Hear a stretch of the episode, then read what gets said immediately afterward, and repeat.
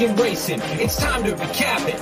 And who better to do it than Michael New Magic? Two bros slash pros who cover the highs and lows of racing around the globe on every one of their shows. Real fans look forward to these guys and their last stunts because they know they're not talking out of their royal ascot. What they say makes sense. So ladies and gents, sit back and relax as Blinkers Off presents The Magic Mike Show, where you hear the experts speak. The Magic Mike Show. Tune into the show every week. The Magic Mike Show. You can trust the show is the bomb because it's being brought to you by RacingDudes.com.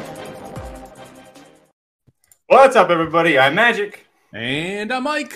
And this is the Magic Mike Show, episode 401. Mr. Samich. Travers Week, huzzah! Now, happy Travers Week to you as well, my friend. It's exciting time over racingdudes.com. If you didn't know, or on our YouTube channel, uh, oh boy, we got previews of all eight contenders as they're looking right now. Eight contenders uh, heading to the gate for the Travers, and uh, we're very excited about it. If you couldn't tell. Yeah, it's gonna be a fun race, man. We get to see Epicenter run again, which is great. I'm looking forward to see Artorius take that step forward. I'm really interested to see what Aaron and Jared are both going to be at the Travers. Really interested to see what they think of early voting in the paddock because in the Jim Dandy, early voting looked awful in the paddock. In the Preakness, he looked wonderful. He obviously wins the Preakness, gets dusted in the Jim Dandy. It's going to be interesting yep. to see which one shows up on Saturday. Yeah, and it was great. It was in part of your preview, which you can catch over there. It was really great. Uh, yeah, go check those out when you get a chance. Like Nick says, really bummed that Charge is going to miss it from a from an epicenter standboy fan perspective, fanboy perspective. Uh, I love I love the fact that Charge is not going to be there because that was to me it was that was the biggest threat right there was Charge it. So um, that's good. Uh, it's going to make even lower odds for epicenter there. Um, yeah, really, I think uh, we'll talk about the Travers a little bit later, but it's lining up like a good. It's lining up like a great card too because we've got five grade ones. They moved the Balor into this Sunday, but uh, the Personal Ensign, even though it's not a Breeders' Cup winning year for the distaff anymore, you know that's still going to be a great race. The Letruska's supposed to come back. You've got Jackie's Warrior in the Forego. You've got uh, the Jerkens has got Jack Christopher versus Accretive. Like it's going to be a great, great day of racing. Yeah, I'm looking forward to it. I'm, that Jack Christopher creative matchup is one that I, I, cannot wait for. You've always got the Glens Falls, which is an absolute train wreck on the turf right before the Travers. Oh. They go three turns. It's very, very difficult to handicap. Excited to have that one because that's probably where you're going to get your price in the sequence. It'll be interesting. Yeah. Last two Travers days, we absolutely chalked out in the stakes. Um, that was kind of one of those themes, but you had a like superstar running at every single level. You've got a similar situation here coming up on Saturday, but at least we have horses who I think are – have the ability to be superstars that are going to face them in some of those races. Uh, we've got a big. Uh, speaking of big stars, we got a big day, a big show to talk about the big stars from this weekend. So, uh, yeah, as Nick says, how good is Jerkens going to be? It's going to be fun. yeah, the lots of Conager going in there. Gunna, I forgot Goodnight's going to be going there. Yeah, it's going to be great. So, uh, Mike, we got a lot. Saratoga too. he does. Let's get right into it. We've got Saratoga, Del Mar, Woodbine, and some Breeders' Cup. And we're going to talk about the Travers as well. Let's get into buddy. Riders up.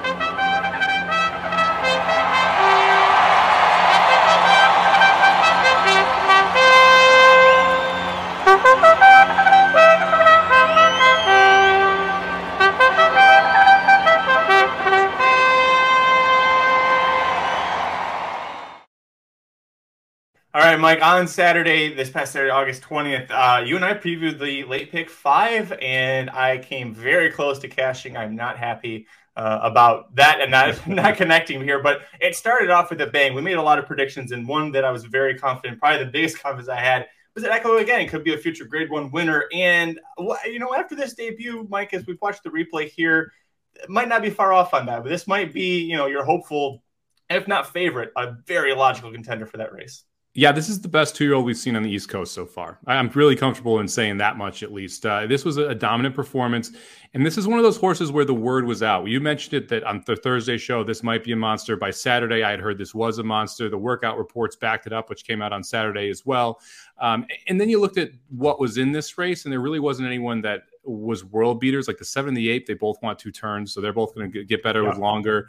The, I'm sorry, the six and the seven for Shug both want two turns. The two and the eight are both Mott horses that weren't working very well in the morning when the word came out. So uh, this is a spot where Echo again at three to five was probably a little bit of a value. Uh, tried to play it the dudes who bet sport or dudes who bet daily as a daily double, and with the moonlight snapped me off in the second half of it. But this performance was scintillating. And, and right here, when you get to the top of the lane, 22 and 1, 44 and 3 is fast for six and a half furlongs, especially on debut. right here when Echo gets to the top of the lane, you can just see the talent just oozing out of this one. And this is uh this is one where Rosario, if he wasn't sick, he was just a don't fall off ride. And so Santana hopped aboard and just didn't fall off. And that's all it took. Never got hit, just kind of, you know, encouraged a few times. But really the closest thing to this was the birds that were flying by it. No one even came close to beating him. So uh, one of the things that really impressed me the most off of this uh, effort, um, the dam teardrop. Aaron knows this horse very well, and he's told a great story about it before. Uh, when we are looking at Pneumatic, if you remember the horse, he's uh, he retired uh, at the end of last year, but had won the Pegasus Stakes, and in that weird COVID year was you know in the Belmont and the Preakness. Um, it, it, you know, as a half brother to, to Pneumatic, Teardrop was a nutcase of a horse. She's by Tapit and had that classic Tapit head caseness this horse looks like a Tapit in color only. This was an extremely professional debut. There was no greenness, no Tapitness. Uh, yeah, this is one of those horses that you can feel very good about moving forward versus, say, when we had Whit win, it was like, well, he was pretty green, but he did it. So you don't have that kind of question mark lingering. No, I mean 115, wait, basically 115 and four. Uh, this is racehorse time for six and a half furlongs, and as Nick mentioned, this horse wants every bit of two turns. I mean, that's the thing. This is gun runner out of Tapit. As they get longer, as this horse gets older, he should mature. He should get stronger. I mean, gun runner, like really four and five years old was when gun runner really came into his own. Um, generally get a lot better from two to three. You see those that surge forward. So this is a horse that has unlimited potential coming out of Saratoga. And I, I said I mentioned this uh, on Dudes Who Bet Daily on Sunday this is probably your second choice in the Breeders' Cup Juvenile, right? I mean, the uh, Cave Rock obviously debuted for Bob Baffert, looked like an absolute monster, got a 101 Beyer, I think it was. I believe this earned a 93 Beyer coming back for Echo again. Uh, these are the two horses, one on the east, one on the west, that are going to face off at Keeneland and going to be your top two betting choices, most likely. One thing that caught my attention is that even though he went uh, 24 seconds basically from the half to the three quarter, that final half furlong uh, with this distance here, six and one was still very strong there in hand, um, finishing strong. And like you said, looks like a horse with two turns. I love that we debuted at six and a half furlongs. Like to me, that's the you know they were almost trying to get to seven, couldn't get there, but when you see that, that's why Shug had two horses in here that very clearly are going to be, like you said, two turn horses. Um, so uh, really awesome. Let's see what that Beyer was. Uh, 94. Yeah, then I think that's what you said. So 94 Beyer for Echo again, winning in hand. Now the big question: uh, when Rosario recovers from food poisoning, Santana's off again, right? This is just kind of a nice little like, hey, we'll throw you a bone. I mean, are we sure it's food poisoning? And yeah, Santana's off as soon as, as Rosario's back on these top horses. But are we sure it's food poisoning? Because like Jose Gomez has COVID, and they're like being really shady about what's going on with Rosario. And food poisoning doesn't usually last like four days. I, I will see what uh, what the actual verdict is here. But from a racing perspective, yeah, there is um, there's no chance that that Rosario doesn't pick back up these mounts once he's back. Uh, Nick asked if we think Breeders' Futurity is next. That's a ways down the line. You've well, no, the Futurity, not the future. What is the? I, I get the stakes all mixed mixed up. Champagne is that the one? Champagne. the hopeful. Is, the hopeful is for two year olds at the end of the meet. The hopeful is only in two weeks. Yeah, um, that's not happening. So that's a little bit quick. The Champagne's at Aqueduct this year, I believe, going two turns. Yeah, 16th. Is that right? No, that would. Um, no, it's still a one turn race yeah, if you want if you want two turns, you have to go to Keeneland or to Santa Anita. Well, that was at Belmont. Belmont the... and Aqueducts both have one turn mile setups. Oh, I thought it was the Champagne's mile 16th. Okay. So, yeah, I mean, we'll be going one turn then next time in Champagne, is my guess. And then we'll head to the Breeders' Cup. And then after that, go try and get some, some points at Churchill. Um, but yeah, I mean, this is this is again unlimited potential from this horse. We we don't know. Ironically, that was a big time debut for three year old named Unlimited Potential last weekend. Uh, we don't know what is going to happen here with Echo again, but you know this is going to be one of those horses that's going to be an absolute threat. And it's interesting, the Echo moniker kind of even tipped the hat before this horse ever even had a workout. Now that we've had Echo Zulu and Echo again. Yeah, not related to uh, to Echo Zulu Echo Town, but they, you're right. That name in there, you just go, all right. There's there's some sort of a, a, yeah on the ironically there's some sort of a repeat happening here with these uh these horses. All right here's the race race eight mike. This is the one that pissed me off because not only did this be the only race that knocked me out of pick five i played a pressed single single single single all uh because i was very just un- i had no idea what the hell to do in that last race. Um with the moonlight was my single here. I would have had a, a pressed all the way through uh with four singles didn't connect on that. Haughty ends up stealing at gate to wire because, of course, she did with Jose Ortiz hopping aboard. This was a very odd race. I'm going to pull up the replay and you can kind of walk us and the fans through, and especially the podcast listeners, What happened in this race, Mike? Well, this was interesting for two reasons. First off, again, we, we talked about this race on Dudes Who Bet Daily, and we we projected that Haughty was the one that the Brown that would go. That this is the horse right. that would push. The two missing the break completely changed this race, and that that like Sail by was supposed to be the leader, right? And and just yeah. Didn't break at all. And, and, once that happened, and you see the two horses going to kind of rush up here outside three wide, but not actually rush up. Like this is what I don't understand. Why aren't you just going for the lead here if you're the two? Why are you? Stopping? If you're going to do that much, just go a little bit further. Yeah, you're you're hanging out three wide here, and now you're like, oh, don't worry, we're gonna we're gonna sit in second after breaking poorly and outrun four Chad Browns and with the moonlight. This is gonna go great. Okay, yeah, sure, buddy, go by. Well, and we're gonna let we're gonna let a Chad Brown horse go gate to wire uh, up here. Like we're not gonna even try to challenge. Like there's and, no no chance. And this right here is where the, the race was changed, right? Because if sail by breaks and Haughty and sail by both go, let's say 23 and four instead of uh, 24 and two, the race is completely different, right? And, and with the Moonlight, I still thought was going to get by when they turned for home. At about the eighth pole, it looked like she had all the momentum, and the Haughty kind of rebroke and was able to kind of extend out that length lead or get that length lead back. Uh, but this was just a really odd race because of how it broke. It was frustrating from a bettor's perspective because of the four Browns trying to handicap which one was going to go to the lead, and then just the trip here with the Moonlight didn't get the best trip. You saw that that the three horse kind of came over at the start put with the moonlight into the rail, force that horse back to fifth. And now she starts to spin wide here and just again, she looks like she's going to motor by. And then the six just kind of gets another gear uh, right about here when it looks like it's just going to be the one, and the six just doesn't give it up. Yeah, well, I mean, it's there's you see this race a million times, and it drives you crazy. Is it better when it plays out this way when you can't figure out the pace scenario where it's the New York lone speed and off the turn you've got the better horse with the moonlight who's chasing down the horse with the better trip. And the better trip, especially on turf, almost always wins. So uh, it, it's tough. It's really tough. Especially on that Saratoga inner turf course right now. If you are not, if you go three wide on that final turn, it is hard to make that ground up. You need to be saving every inch of ground. And, and obviously, if you're on your lead, you can do that.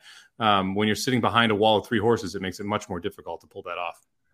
I love the editorializing of the uh, trip notes. Haughty strolled to front. it's true. I mean, it's the thing is like the two that awkward break by sail by completely changed the outcome of this race, and that's just it's just frustrating as a better when you you realize oh uh, shit I'm just screwed here. Like like this is not how we draw drew this up on paper, and now you're you're playing in a completely different ball game. We're to put a pin in Saratoga real quick because we need to go to Del Mar. Similarly, race eight at Del Mar for three year old fillies on the turf. We had the grade one Del Mar Oaks. And I want to bring this up because the next conversation is going to be about who's the best three year old turf filly uh, in racing in America. I guess we should leave it at that. Spendarella, I mean, it was so impressive watching this live. Um, just watching her every step and watching Bella Bell track her every step and then just it, you'll see in the far turn here, especially if you didn't see it uh, live, it, it was over. It was over just in the blink of an eye. And she didn't get everything her own way. She didn't make the lead, nope. and, and, she kind of is nope. forced three wide here to this first half turn. Right, so that the shoot at Del Mar is that first eighth of a mile. They come out of it here, and you can see she's sitting in that that three path there in that second group not a wonderful spot for her. Um, and she's mm-hmm. able to tuck in here and save a little bit of ground on the second turn, but they went pretty quick here. Like I, when I when the fractions came up and Aaron and I were watching this live, we are like, is that right? Like that's that's fast for this level, and they they do go sub twenty four, sub forty eight, um, and the the top horses kind of kept on with it pretty well here. But once she gets loose, man, I mean, this move on the turn was was absolutely devastating. She looked phenomenal, especially showing a new gear and being able to to stalk from off the pace. Yeah, she and a big reason I was taking a shot against her here is multiple reasons. You know, she was coming back from Royal Ascot, always a big question, and not only that, she didn't go from Ascot and just stay on the East Coast and stay at Saratoga for the Lake Placid. Graham Motion said, "We're going to keep going another country away. Uh, we're going to go to Del Mar. We're going to go to a Grade One race. You're going to go a distance that you've never tried before." Uh, at a track you've never been to, off of a you know you've never tried coming back from England before so many things were up against her, and then she gets that wide draw, like you said, and you see her advancing. And Bella Bell, the two, has got her in her sights, and right here, I knew at the at the five sixteenths, I was like, this race is over. Okay. You mentioned Bella Bell ends up running second here. Cairo Memories runs third. Cairo Memories came hell of an effort Bel- from Cairo Memories. Yeah, came out of the Belmont Derby. The best, the second best and third best horses in this race ran their race and got dusted. That to me is what's also yep. very very impressive. Bella Bell got a good trip ran very well, and got smoked by Spendarella. and she was seven to two, second choice in this race. Never looked like a winner because of how good Spendarella looked, and she beat the rest of this field by two, three lengths, which is impressive in and of itself. So, like the fact that, that you have everyone run well and you still dust them is even more impressive considering all of those aspects that you mentioned that she was trying to do for the first time. Uh, a couple of the horses to mention here. Spenderell, obviously impressive, extreme. I actually I ran into Tyler Gaffalione after the uh, final race at Del Mar. I'm just joking. I was like, was it worth coming all the way out to California for just two races, three races? Yeah, yeah, it was worth it. Um, That's not a horse you want to get off of. We'll put it that way. yeah, yeah, you understand multiple reasons why he uh, left his horse. Uh, Bella Bell, Cairo Memories on the California circuit. These are the best three year old fillies here. Tezza Ray is one that I've been waiting to run this kind of a race. She actually uh, misses third by just a neck. It's a Peter Miller trainee who was undefeated in two starts on Del Mar's turf last year when she came over for Slam Dunk Racing. Um, had a, a rough uh, effort in the San Clemente, had some bad trip troubles, but this is the effort I was looking from uh, for her. So I'm going to watch her closely. The 12 ballet dancing as well as one to watch for Simon Callaghan. She has some dirt breeding as well in her uh, in her family, so I'll watch what she does. But ultimately, Mike, the big question is: Spenderella the best real turf filly racing in America? Well, before we get into that, this was probably one of the worst worst beats I took this weekend. I had the 11 on top of the 2 6 12 super. Oh. And the 10 cent super, I had five bucks on it. The 10 cent super paid $64. I need those two to get by the five, and that thing's paying like 150 bucks for 10 cents when I had five bucks on it. So that was a really frustrating beat, let me tell you. I'm sorry. I, I, like that six too, and I, I, agree with you on the 12 as well. I think both of them uh, are are very good turf fillies. I, I, would I wouldn't move them to the dirt. I think both of them have a very good chance uh, of winning on the turf in a stakes race here in California. You just have to find a way around Bella Bell. Um, yeah, Spendarella is the best two-year-old filly in the from the U.S. Distance wise, then we got to talk about with the moonlight a little bit because if with the moonlight is going a mile and a quarter, a mile and an eighth, and she is getting to face multiple horses and doesn't have this Tetris setup that she had to face at Saratoga, right? I think she is as good as Spendarella, I, and so like I, I wouldn't just say okay, I want to be captured in the moment because this field was deep but not as good as the Saratoga field, right? Haughty would have been the second choice in this race, maybe third choice, right? Yeah. So I, am not going to say that that Spendarella beat a better field, and the distance, as as was mentioned in the chat, was a little bit short for With the Moonlight at a mile and a sixteenth as well. So depending on the distance, I think Spendarella and With the Moonlight are pretty close, but I think they're they're the one two right now in America from a a filly routing perspective pretty exciting. Uh, Charlie Appleby, Graham Motion, both uh, trainers who are not in the news for nefarious reasons, uh, doing well with their horses. Um, I see in the chat. Uh, uh, oh boy, Dennis is Dennis is trying to pull a Jared. Wasn't impressed by Spendarella and is stirring up all sorts of shit. We're gonna stay out of that one. I'll just let Dennis keep digging his own grave. Um, speaking of people digging their own graves, Mike, nice transition. You want to get back on the Caravel bandwagon, buddy? There's still a seat for you. I, I saved your spot. I didn't give it up. I felt really dumb when I had the next four crossing the finish line. Let me tell you, that was pretty frustrating. Um, look, she oh, ran. I didn't realize here. that. Yeah, yeah, I had all four of them. Uh, she ran. She ran really well here. I, I don't. I don't feel bad for jumping off when I jumped off. I like the price is the reason I feel dumb because that was a nice price on Caravel there. It's seven to two. That's a that is a good number on that horse. I really wish I would have stayed on for just one more race and gotten that one home, but you know, here we are. Um, yeah, well, we'll see. I, I, she's she's tough because I don't want her at a short price, and now we're going to get her back at a short price. Yeah, and like she's just not that dominant. Change of control probably had the worst trip and was the best horse in this race. Um, but man, like she did everything right, sat three wide, Ooh. got the job done. But man, that change of control trip was brutal. I just saw her uh, check up again when you mentioned that. We'll go back and watch the head on and highlight that. That was that actually might have that might have cost her the win based off of her only missing by a half length.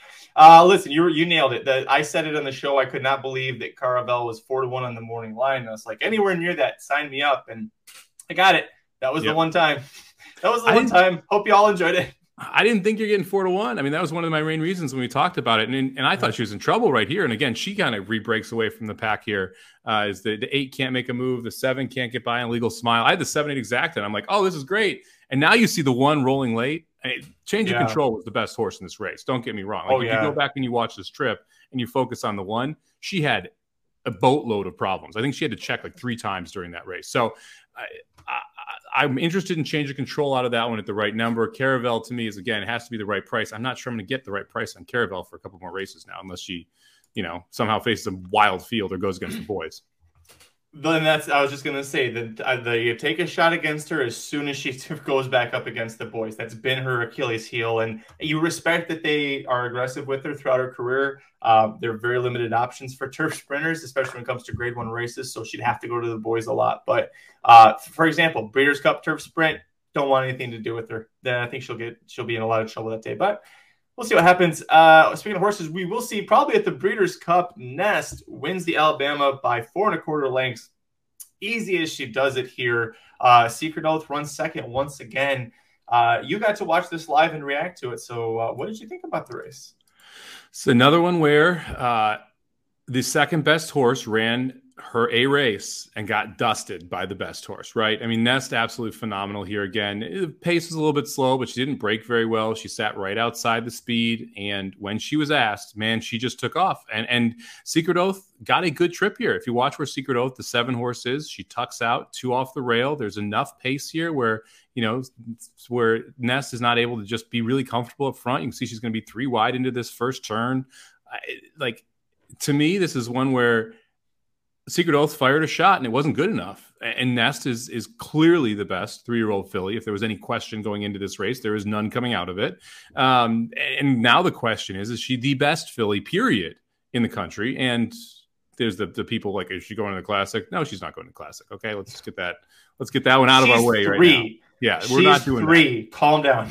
Yeah, we're not doing that. So yeah, I, I'm guessed. I like the question now is: Is she the favorite in the distaff? And I probably right now she is. Well, at least until we see uh, the personal ensign and we see what else happens. Um, I was I can't stop laughing because Dennis was the dis- he was disagreeing with other people in the chat about Spendarella, and one of his arguments was that she just had a, a ideal trip. So Curtis said when Nest comes up, let me guess, Dennis didn't find this impressive because Nest got a good trip too. Yeah, I, I couldn't believe this exacta came back for four dollars. That to me was wild. Like, whoa. Yeah, this is a four dollar exacta. That was way overlay to like because gerrymander, okay, fine, but I was never a gerrymander fan in this spot. Like clearly the first best horse and clearly the second best horse in my mind, and it paid four bucks to come back. I mean, that's think about how many four to one shots you are that confident in. If you love Nest at one to five, this exacta paying four to one was crazy. And Nick says that even for the super Nest over Secret Oath over uh, two long shots and Goddess of Fire and Scratch Cat super paid surprisingly well as well. Uh, Goddess of Fire, really good effort from her. Uh, nowhere close to uh, the top two, but consider they're going a mile and a quarter, and she's the younger sister of Mind Control, who poops his pants after a mile. I thought that was pretty impressive effort from her. I think her cutting back to wherever she will be will be very sharp from this race. Yeah, I thought that was a great effort too. Um, it was nice. You know, Pletcher had had two in here. Goddess of Fire was the other one, obviously, and you could see why she ran well. I mean, this is grade one type for and galloped out past Secret Oath. Yeah, this is grade one type for for for Goddess of Fire now, and she was, you know, the horse that was running behind Kathleen O, Kathleen O down in Florida. So uh, this is a great effort for her. We'll see what she does next. I wouldn't be shocked if they try her two turns again, but they put her, they move her away from Nest. I mean, if you avoid Nest and Secret Oath, Goddess of Fire could be the best horse in a lot of these these you know 100k, 200k, 300k Mid America Stakes races.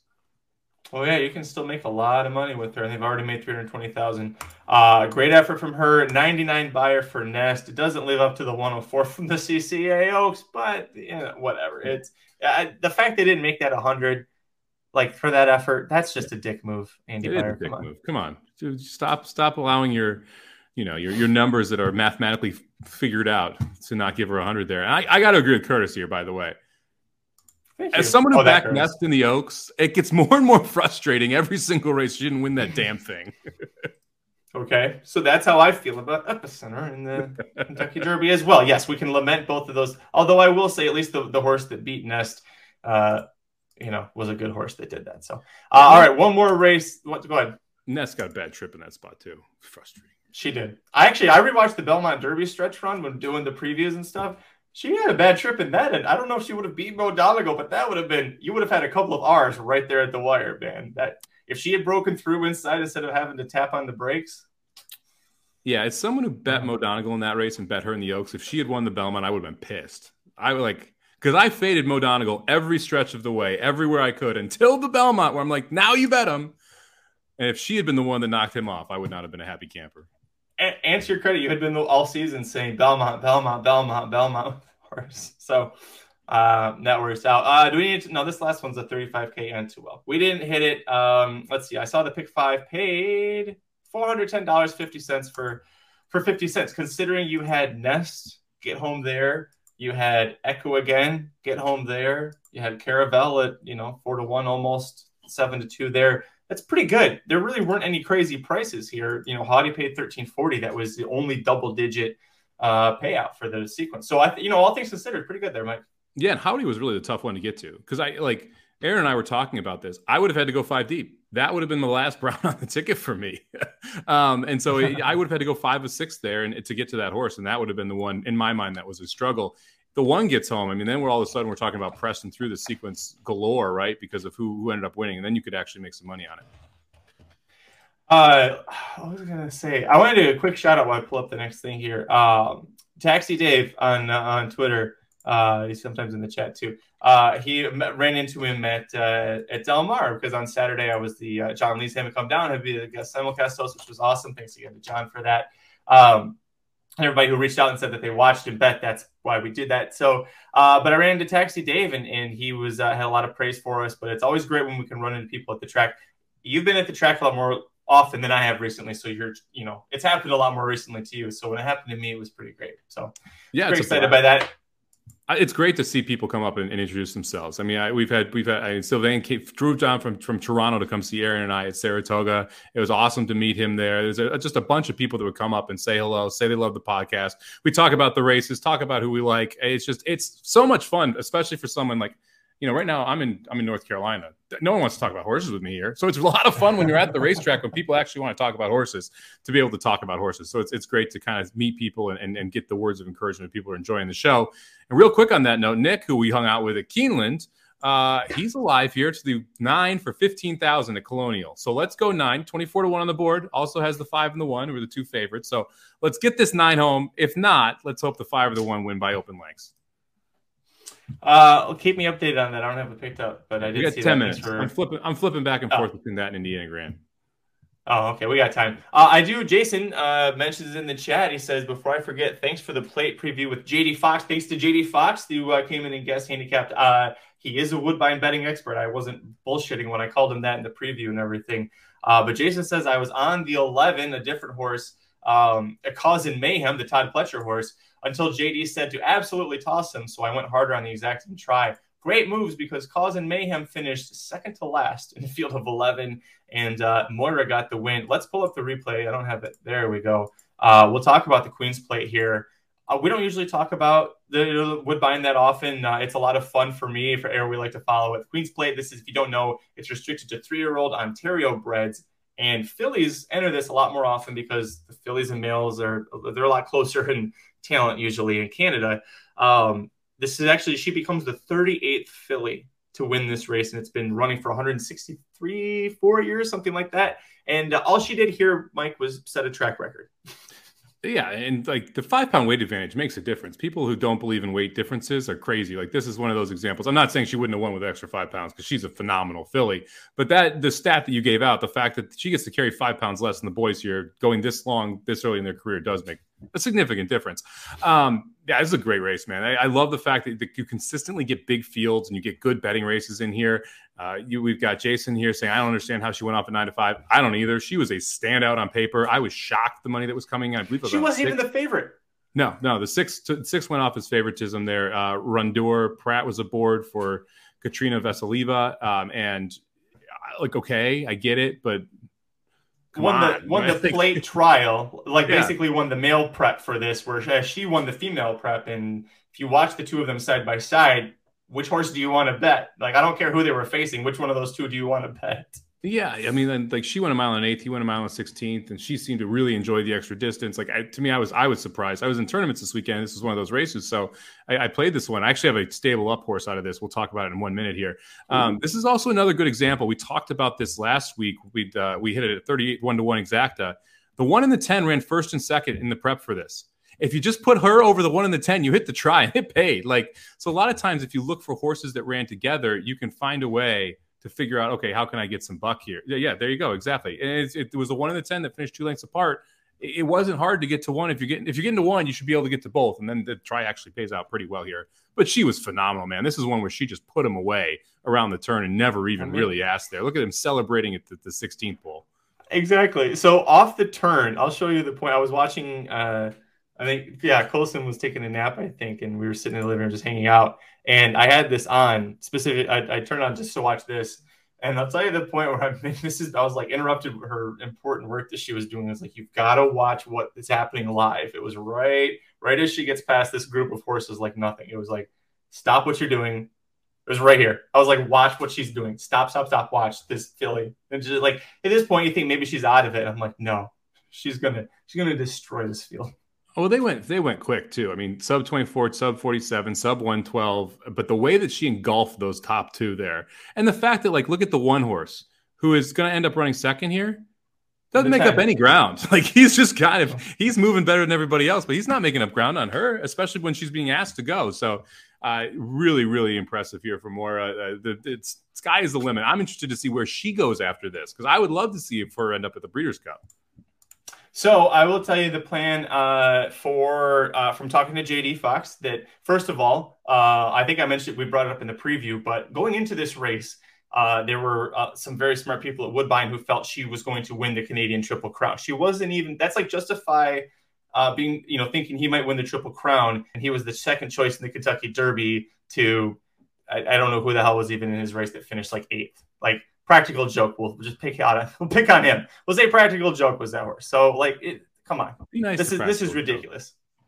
Uh, that might be the wrong year. Anyways, uh, listen. Anyways, the point is, uh, Canadian Triple Crown. The next step, they go to Fort Erie, and she's going to have to try the dirt. They go, I believe, the Preakness distance, mile three sixteenths on the dirt at Fort Erie. Um, that's next month. That race, it, usually you don't see that many horses show up for it. They usually will stick around and wait for the third leg, which comes back to Woodbine, and they go a mile and a half on the outer turf course. So a very different style of Triple Crown. Like you've got to be three surface talented to do it, and that's why we saw Mighty Heart, you know, try to do it and come very close, and then that third leg, that turf going a mile and a half, it did boof.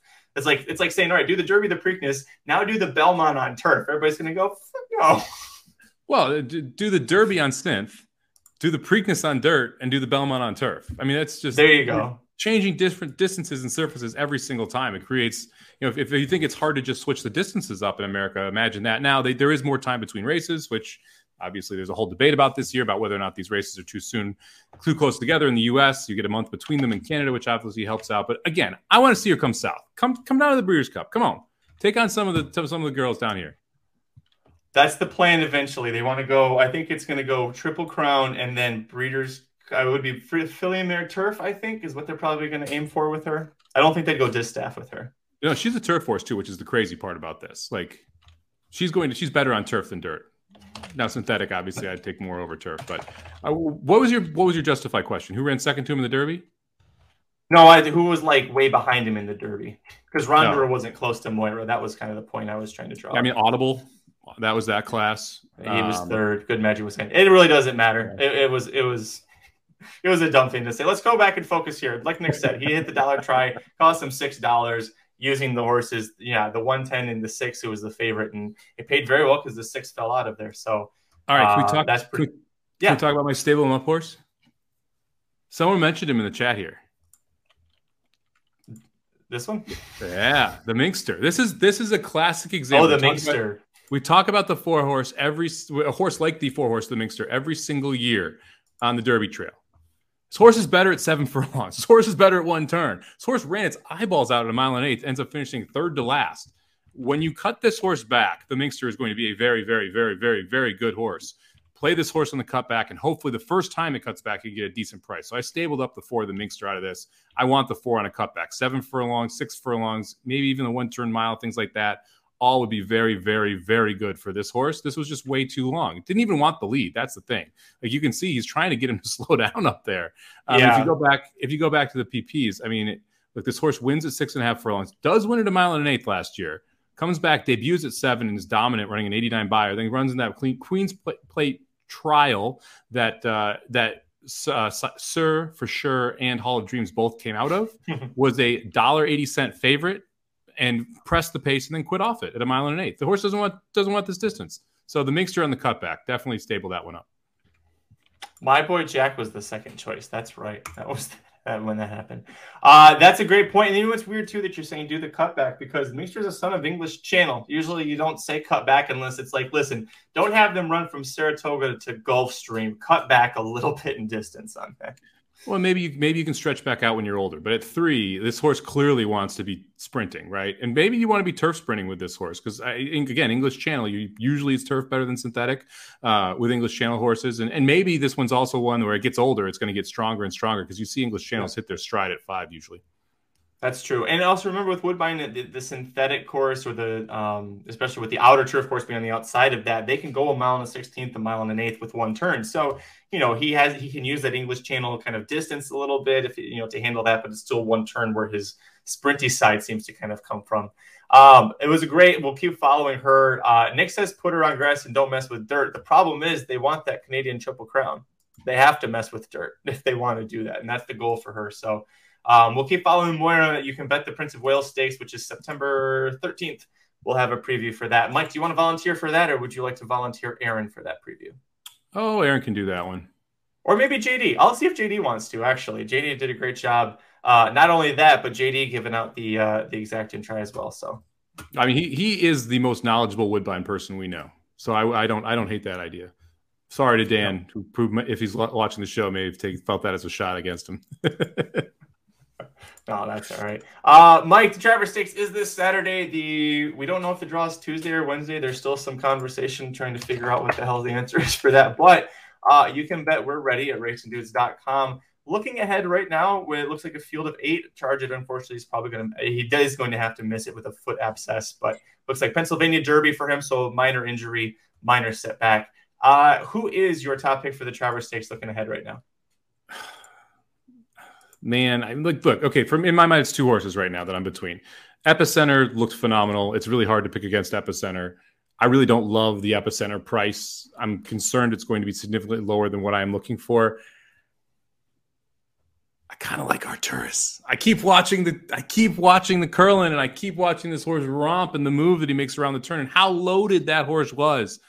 Um, I think I'm going to like the price on Artorius a lot better than Epicenter.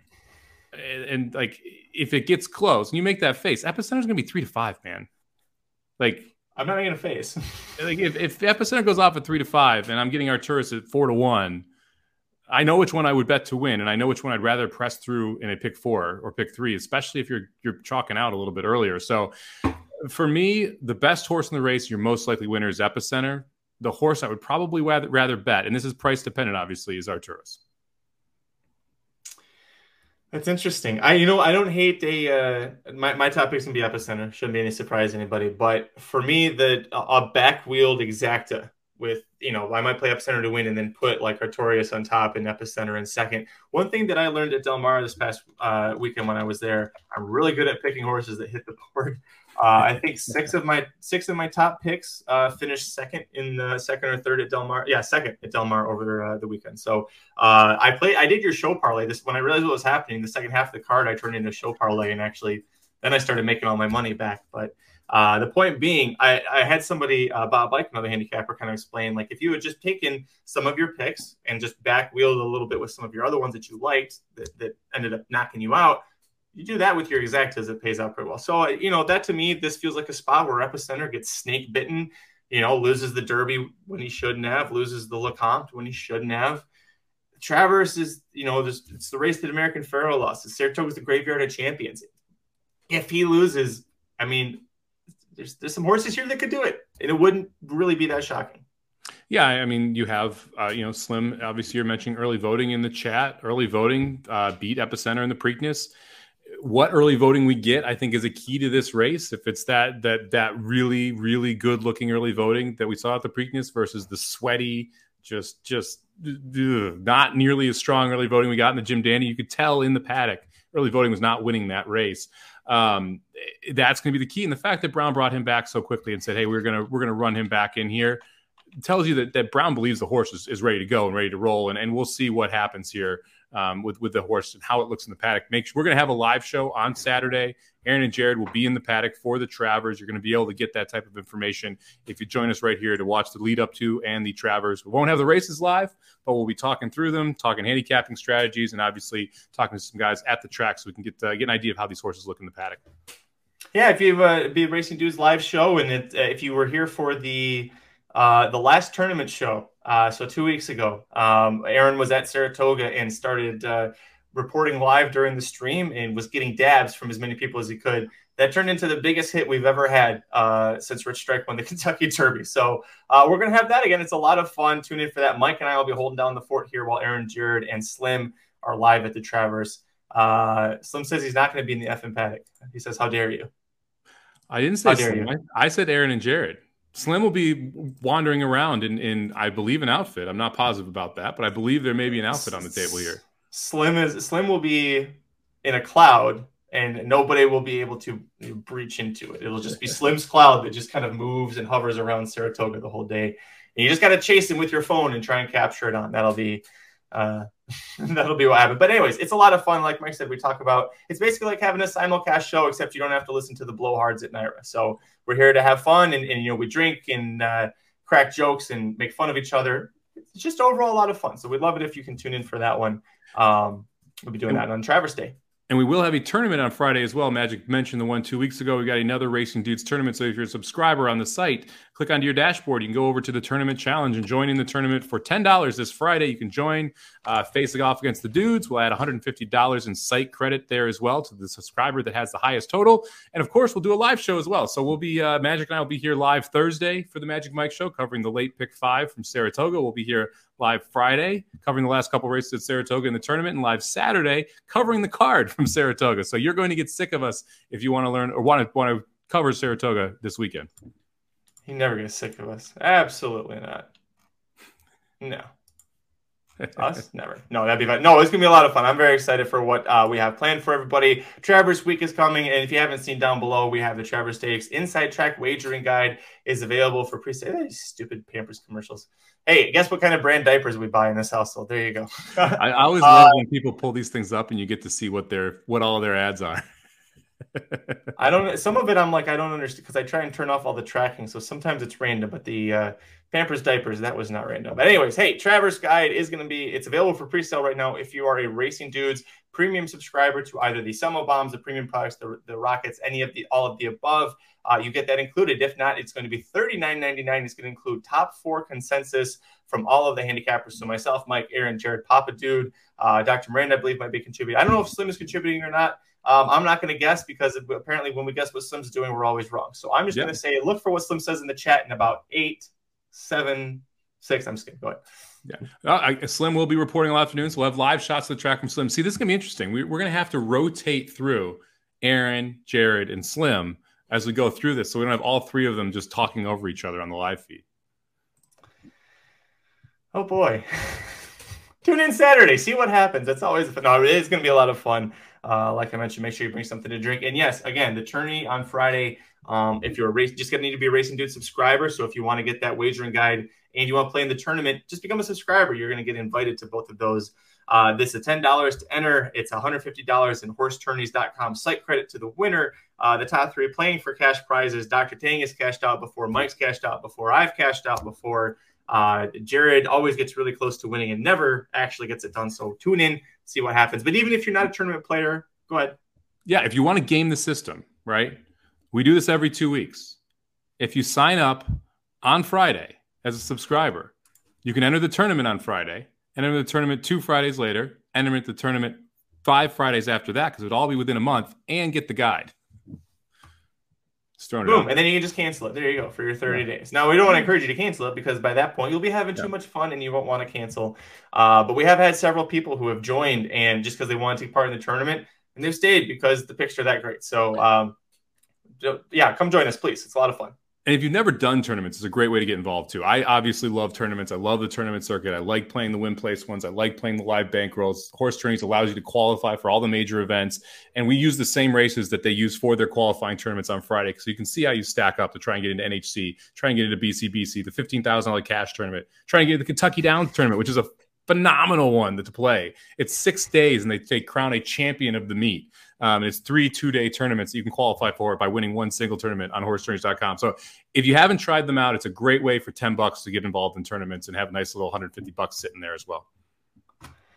Like Jason, Jason echoes my thoughts. These tourneys are a good time, even if I'm really bad. I'm usually either really good or at the very bottom with Dr. Tank. So Magic's either rooting for himself or rooting against Jared. That's pretty much what's happening. I don't see how those have to be separate. They, they can be together. in fact, they usually are. No, it's a lot of fun. So tune in, even if you don't, uh, if you're not a tournament player, maybe you're curious or you just want to have some fun Friday afternoon or evening, join us. Uh, the YouTube show is free. It's live. It's about an hour long, and we handicap the races that are ending at Saratoga. So, you know, Aaron and Jared will be there. Mike and I will be going through the races, and you know, if, maybe we can put together a late double for that. So, uh, hey, Marla says she subscribed. No, I'm not sure what to do next. I'm a degenerate too. We love Marla. Marla, we'll help you out. Don't worry. We'll get you taken care of. uh, and Francis brings up a point here. I, am excited to see Cyberknife here. I was I was not as high on Cyberknife in the Haskell. I had the horse sitting. I thought it was a logical second or third choice with White Abarrio. I liked Taiba a lot. I did not like Jack Christopher very much in that spot. Um, I wish I was hybrid on Cyberknife because of what that exacta paid. I'm really interested to see Cyberknife come back against this field because I, I'm trying to figure out – where where Taiba fits with these horses, right? And I think having Cyberknife now running that in the, the Travers after running the Haskell will give us a little bit better of an idea before we get to Kentucky. And next time we, we will most likely see Taiba face anyone in this field. Yeah, a curious thing about Cyberknife, the Jim Dandy, the last place horse was not Tawny Port. Tawny Port finished a very good third in the Jim Dandy. He's not in the Travers discussion. Brad Cox trains both of those. He won the Haskell. He saw Tawny Port take a shot. You think he doesn't? Cyberknife went to the Haskell after a different horse won the prep at Monmouth, and that horse didn't show up. Like Cox is very confident in this horse. I'm with you. I think you know maybe a small little back wheel exacta, uh, Artorius and Cyberknife over Epicenter. Yeah, I, that I, really could happen. Yeah. I, I don't like backwheel exactas, so I'm not going to get too much into it because I feel like you're devaluing your own picks. But what we don't like, don't backwheel the favorite in second. Backwheel like a. Oh no, yeah, don't do that in second. Like there, there are ways to use the backwheel effectively. It's meant to be not. like long shots. yeah, don't don't be backwheeling three to five shots in second. That's not a great idea. I realize it's like it's basically like a saver bet, but if you're betting a saver bet, what's the freaking point? Just lose the ten dollars. Don't try and win your twelve back. Like, come on, it's, it'll all work out in the end. And Dr. Tang, you haven't debunked the burger sandwich theory. Your only argument is that it's not on the menu under the same section. And I literally Googled menus where it was listed as a sandwich. So you've got nothing. You've got zero arguments in this debate. What have we done? What have we done here? Let's get out of here before we cause any more other troubles. Thank you so much for joining us today. If you haven't yet and you're watching us on YouTube, please like the video, subscribe to racingdudes.com and youtube.com slash racingdudes. Like I mentioned, we got a lot more videos coming out this week, uh, so we got a lot more work to do. So I'm going to keep going on that one. Uh, Mike, any final thoughts before we get out of here, buddy? Yeah, I got to give a shout out to you, to you, my man, Magic, the man who went two and zero oh and won 2.75 units this week on Dudes Who Bet Daily betting Canadian football. That man right over here was undefeated picking Canadian football this week. As a show, we went 13, 14 and 5, 13 and 5, something like that, up something over 10 good. units. We're going to switch over to dollars. So in, we're playing for $100 units essentially. The show was up over a thousand bucks last weekend. It's now up over $2,500 in six weeks. That's every Wednesday uh, through Sunday at noon Eastern. We give out our best bets from the foot, uh, from the sports and the racing world. So we're covering Del Mar, Saratoga, and we're actually prepping every graded stakes at Del Mar and Saratoga as well. So it's a great, uh, great opportunity to come join us at noon for a quick little hitter. The shows are about 15 to 25 minutes, giving out the best bets from the racetracks and from the sports world. Uh, phenomenal start to the show. We started doing this uh, the first week in July. We're up about 25 units uh, through six weeks, so pretty damn good. It's it's been incredible. Uh, especially we did have a rough start oh, if you go back and check that the first, like Aaron said it, like the first two three weeks, we really had to feel it out. Didn't really quite know what we were doing. I started honestly doing the CFL as a gimmick, and then I started actually. That I, I wasn't good at it the first couple times where I felt like my handicapping was correct and needed some luck. And yeah, since then it's five and one. I've been on a run, so yeah, pretty good with the CFL, including not just uh, you know using the spread. We did have the plus one seventy five upset. Yep. The last three weeks, we've gone 14 and 6, up 10.1 units, 8 and 8, up 1.2 units, and 12 and 5, up 10.05 units. So nice little run we're on right now through three weeks. Papa Dude crushed it on the baseball side. Uh, if with a moonlight got home, we'd be up 15 units for the week. That would have been phenomenal as well. So it was it was a very very good week. Make sure we're having a lot of fun with the show too. So make sure you come check out the show. You can have a bunch of fun in there and comment with your best bets. And just don't be like Doc and make bad arguments. Just just come with information if you're going to come at us. It's a lot of fun. Uh, again, subscribe to youtube.com slash racing dudes. Hit the little notification bell so you get alerted whenever we go live or post videos. You know, the bell's going to be happening a lot, but that's because we got some good stuff coming. Uh, hey, before we leave, Jets Falcons tonight. Any thoughts, Mr. Degenerate? I just took some Jets first half. It got up to three, so I decided it was time to jump jump aboard. I was looking at possibly playing the Falcons first half because it was Falcons minus three for the game, minus zero for the first half.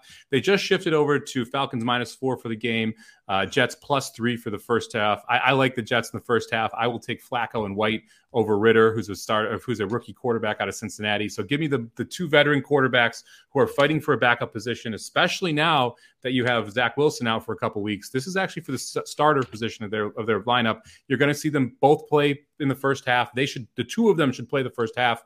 I like the quarterback matchup for the Jets here against the Falcons tonight.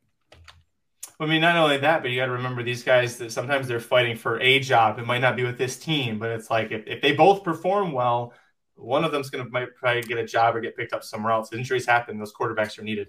The other interesting thing is that coming out of Jets camp, you already had Zach Wilson slander before he got hurt. They already started to talk about how they like the way Flacco threw the ball better. I think some of these receivers may actually prefer Flacco against Zach Wilson. And Flacco, again, against the third stringers, yeah, he's old. Yeah, he's not that good anymore. If he's playing starters, I want no piece of him. But when he's playing second and third stringers, he's one of the best players out there on the field. So I think the Jets have an edge. I don't think they should be they should be catching three points in the first half. So give me Jets plus three first half. Not going to touch the full game because man, it gets sloppy after they get those quarterbacks out of there.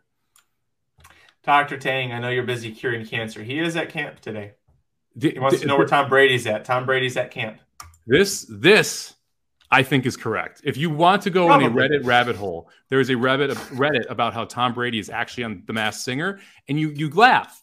When Joe Buck signed with Fox, he was on The Masked Singer, and they actually had because they wanted to promote him on the Fox show. Brady signed a contract while he was retired to be on Fox as ten year play by play guy as soon as he retires.